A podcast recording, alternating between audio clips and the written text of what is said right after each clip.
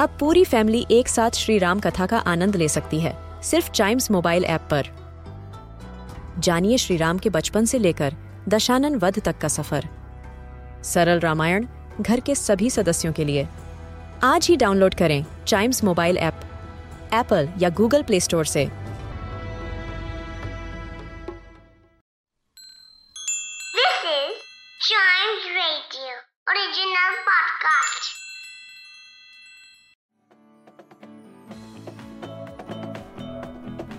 Welcome, आप सुन रहे हैं न्यूज़ डे पॉडकास्ट और आज बच्चों के पर्सपेक्टिव से एक बड़ी कमाल की खबर आई है और वो खबर ये है कि दिल्ली के जो स्कूल हैं, वो खुल गए हैं। जी हाँ दिल्ली के स्कूल और कॉलेजेस को आज खोल दिया गया है और ऐसे में नवी से लेकर बारहवीं तक के बच्चे अब स्कूल जा सकेंगे, साथ ही कॉलेज के बच्चे भी जो हैं, स्कूल में विज़िट कर सकते हैं।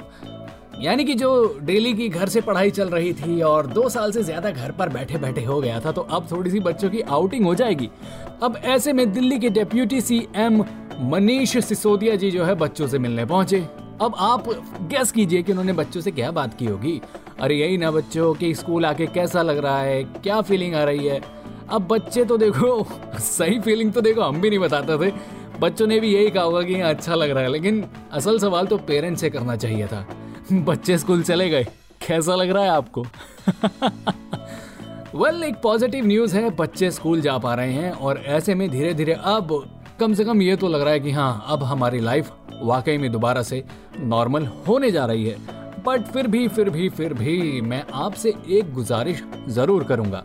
जो बच्चे स्कूल जा रहे हैं वो पढ़ाई पे तो ध्यान दे ही। साथ साथ अपने दोस्तों से मिले इंजॉय करें। अच्छी बात है। लेकिन फिर भी, जो एक फ़िज़िकल डिस्टेंस है और जो कोविड के प्रोटोकॉल्स हैं, उनको दिमाग में रखें। जी हाँ अभी भी जो है, हम पूरी तरह से पूरे फुल प्रूफ तरीके से कोविड 19 के इस पैंडेमिक से निकले नहीं है। ऑलराइट बाकी जी बच्चों, आप सभी को बेस्ट ऑफ़ लक और सुनते रहिएगा न्यूज़ डे पॉडकास्ट उम्मीद करता हूँ कि आपको आज का ये एपिसोड पसंद आया होगा। ऐसी ही खबरों के लिए बने रहिएगा हमारे साथ। And yes please Do like, share and subscribe to A News A Day.